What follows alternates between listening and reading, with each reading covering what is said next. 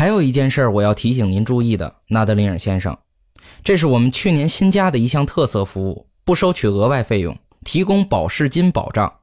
我们会给您提供一张卡片，如果您被要求为事故负责，或者因为各种交通案件被警方拘留，只要拿出这张卡，如果该案可以保释，您就可以立即获释。警方拿到那张卡的时候，我们就为您做担保，您就获得自由，直到案件开庭审理。既然汽车俱乐部为其会员提供这项服务，而且您也在考虑汽车俱乐部的事儿，你说的那个汽车俱乐部我已经不考虑了。啊，那好，不如我们现在就把这事情给办了吧。我们为您提供的服务我已经差不多都向您说明了。嗯，好吧。嗯，那您在这些申请表上签名就可以得到保障。大概一周以后，新的保单就会发下来。但您不需要为这一周的保险额外付费，这些保障包括碰撞、火灾、失窃、公共责任等。也请您在这两份文件上签字，这是代理人的备份，我用来留底。嗯，签在这里吗？啊，对，就在线上。他身材魁梧，和我差不多，戴着眼镜。我完全按照自己想好的方法来控制着他。申请表一拿到手，我就把话题转向意外险。不过他好像不感兴趣，所以我就把话说得相当严重。菲利斯插进来说：“一提到意外险，就让他吓得发抖。”我则继续说下去，直到把每一条应该买意外保险的原因全部一一灌输。凡是代理人能想出的理由，我都说了，可能还说了几条没有一个代理人能想得到的理由，这才罢休。而他坐在那儿，手指敲着座椅扶手，希望我能离开。但是让我不安的并不是这个，而是菲利斯带出来的目击者。我以为他会带一个亲朋好友来吃晚饭，也可能是个女的，就让她留在这儿和我们在一起坐在客厅里。就在我七点半左右过来以后，可是他并没有这样做，他带来的。是他的妓女，一个名叫罗拉的漂亮女孩。罗拉想要走开，但是菲利斯说他得把毛线团好，好让她织毛衣，就让她待在那儿团毛线。我当然也得把她扯进来，不时的讲一两个笑话，以确保她能记住我们在谈些什么。但是我越看她，越觉得不喜欢这种安排。我必须得和她坐在一起。而我心里却一直很清楚，我们要对他父亲做的事情。这种情况我可没有预料到。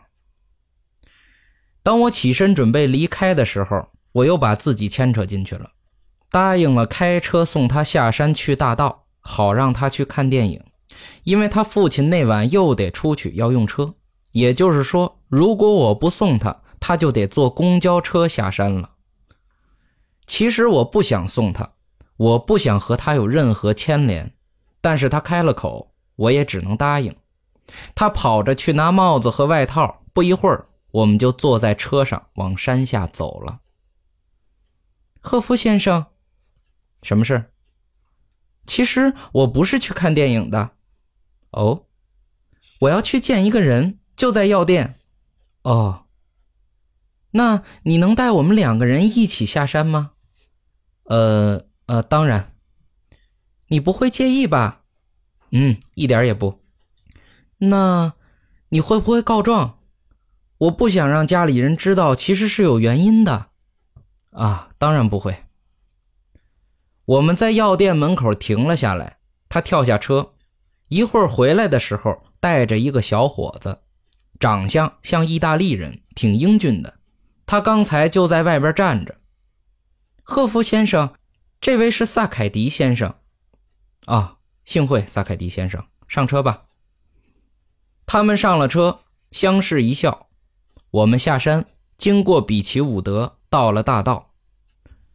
我把你们放在哪里？哦，哪里都行。那好莱坞大道和万安街交界的地方可以吗？太好了。我把他们放在那儿。他下车后伸出手。握住我的手，向我道谢。他的眼睛像星星般闪烁。你真是太好了，肯开车带我们。靠近点我告诉你一个小秘密。嗯，如果你不送我们的话，我们就得走路了。那你们怎么回去呢？走路啊。你要钱吗？不用，我爸爸会骂死我的。这个星期的零用钱我都花完了，不用给我钱。但谢谢你，记住别揭发我哦。啊，快去吧，别错过绿灯了。我开车回家，菲利斯半个小时后到了，他在哼歌，是尼尔森·艾迪电影里的。你喜欢我的这件套衫吗？当然喜欢，这颜色多可爱啊！我以前从来不敢穿玫瑰色，我觉得这颜色会越来越适合我的。嗯，看上去会很不错的。你在哪里把罗拉放下车的？在大道上。那他往哪里去了？呃，我没注意。有没有人在等他？我没看到。怎么了？哦，没事儿。我只是想知道，他最近和一个叫萨凯迪的男孩子混在一起。那个人实在差劲儿，不允许他们两个见面。哦，他今晚没出现，至少我没看见他。另外，你为什么不告诉我今晚是他会在？你不是说要一个目击者吗？哎，是啊，但我没说要他。难道他当目击者和别人不一样吗？一样倒是一样，但是，哎，凡事要有个度吧。为了做这件事我们连他的亲生女儿都在利用。他脸上突然一副很难看的样子，声音也变得硬邦邦的。怎么，你打算退出了吗？没有，但是你本可以找别人的。呃，另外，我开车把他送到山下的大道，口袋里一直都装着这个。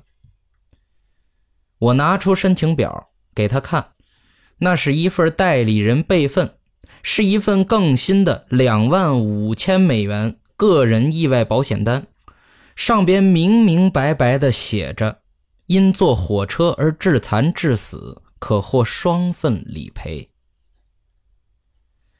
要演这出戏。我得上门去纳德林尔的办公室两三次。第一次，我把保释金保障卡交给他，在那儿待了五分钟，让他把卡放在车里，然后就走了。第二次，我给了他一本皮革笔记本，上面有他烫金的名字，这只是我们给投保人小小的推销特色。第三次去，我把汽车保险保单给了他，收了他的支票，七十九点五二美元。我那天回到办公室的时候，纳迪告诉我有人在我的私人办公室里等我。谁？是一位叫罗拉·纳德林尔的小姐和一位萨凯迪先生，应该是姓这个。他的名字我没有记下来。我进到办公室，他笑了起来。我看得出他挺喜欢我的。看到我们，你很惊讶吧？哦，不怎么惊讶。有什么可以效劳的？嗯，我们来是想请你帮个忙，但这是你自找的。哦，这是怎么说？你那天晚上跟我爸爸说，如果他需要，可以用他的车来做抵押借钱。我们来就是问你这事儿的，其实是尼诺要问的。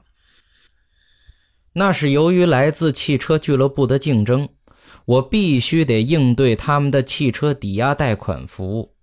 他们以汽车为抵押向会员放贷。而我也到了非提供同样的服务不可的地步，否则我就接不到生意了。所以呢，我开了家自己的小信贷公司，自己当主管，每周去一天。当然了，这和保险公司没有任何关系，但是借此可以让我回答一个常见的问题：你们有汽车抵押贷款吗？我向纳德林尔提过，只是销售套话的一部分。但是我却不知道他的女儿动了心。我看了看萨凯迪，你想要拿你的车做抵押来借钱吗？啊，没，没错，先生。是什么车？他告诉了我，是一个便宜的牌子。四门的吗？是，是两门的。是在你名下？钱已经付清了。是的，先生。他们一定看到我脸上闪过的表情，因为他咯咯的笑了。呵呵，那天晚上他没法开车，没汽油了。哦，我不想给他汽车抵押贷款，什么都不想给他。我不想和他或者他有任何牵连，半点牵连都不想有。我点了根烟，静坐了一会儿。你确定你要拿这辆车做抵押来借钱吗？因为如果你现在没有工作，我的意思是，如果你不完全确定你能最终付清贷款，这辆车一定保不住。整个二手车市场靠的就是那些以为自己能付清一小笔贷款，可是到头来却付不清的人。小姑娘很严肃地看着我。尼诺不一样的。他现在没有工作，但是他要这笔贷款不是用来花的。他已经完成了所有博士课程，而且哪所学校？南加州大学。学什么？化学。如果他拿到学位的话，一定能找到工作。已经有人和他约定了。如果仅仅因为拿不到学位就错失了一份好工作，就真的是太可惜了。但要拿到学位，他必须要出版论文，要交这个费那个费，学位证书也要交钱。他借钱就是为了这个，他是不会把钱发在日常开销上的。他有朋友包他吃住，我得过这关。我知道，我现在只有答应他们，赶快让他们出去。要不是因为他让我这么紧张的话，我是不会这样做的。你要多少？他说如果能借到二百五十块就应该够了。啊，明白了。我算了算，加上费用，总共大约二百八十五美元。对于他要抵押的那部车而言，真是一笔大数目。好吧。给我一两天的时间，我想是可以办成的。他们出去了，他又探头回来。你对我真是太好了，我也不知道自己为什么老是打扰你。啊，没事，纳德林尔小姐，我很乐意。你可以叫我罗拉，如果你乐意的话。谢谢，我随时乐意帮忙。哦，还有，这也是个秘密哦。好，我懂。太感谢你了，赫夫先生。嗯，谢谢你，罗拉。意外险的保单几天后来了，这就意味着我必须从他那里先得到支票，而且必须马上拿到，才能确保这两个日期能够对得上。你懂的，我不会把保单交给他，而是交给菲利斯，之后保单就会被放进他的保险柜。这件事儿，我对他绝对只字不提，但是我还是要拿到他的支票，金额要和保单完全一致，这样他们之后查存根和他取消的支票的时候，就会发现保费是他自己付的，这样就会和我们文件中的申请表对应起来，也会和我去他办公室的次数也对应起来。如果有人要找我麻烦的话，我就有的可解释了。我进去见他的时候，表现出忧心忡忡的样子，把他的秘书关在门外，一开口就直奔主题。纳德林尔先生，我有麻烦了，不知道您能否帮我一把？嗯，呃，这个我不能肯定。嗯，是什么事儿？你先说说吧。他好像以为我要管他借钱，我也正希望他这样认为。呃，事情很糟糕。嗯，那跟我说说，事情是这样的，我多收了你的钱，就是那个汽车保险。他一下子笑了出来，呵呵，就这事儿，我还以为是你要借钱呢。哦，不是，绝对不是。但是这件事更糟糕，当然是从我的角度来看。那你会退款给我吗？当然会。哈，那就更好了。从我的角度来看。但是事情并不是这么简单，问题就在这儿，纳德林尔先生。我们这一行有一个委员会，专门监督每家公司收取足够保护投保人的费用，防止压低保费、恶意竞争。我就是因为这个委员会才有了麻烦。因为他们最近推出了一个规定，但凡是代理人被指出在收费上出错的案子，每一个他们都要调查，每一个都要查。你可以想象这对我有多麻烦，当然这对你多多少少也是，因为他们会让我参加十五场聆讯，而且还会来麻烦你，搞得你七荤八素。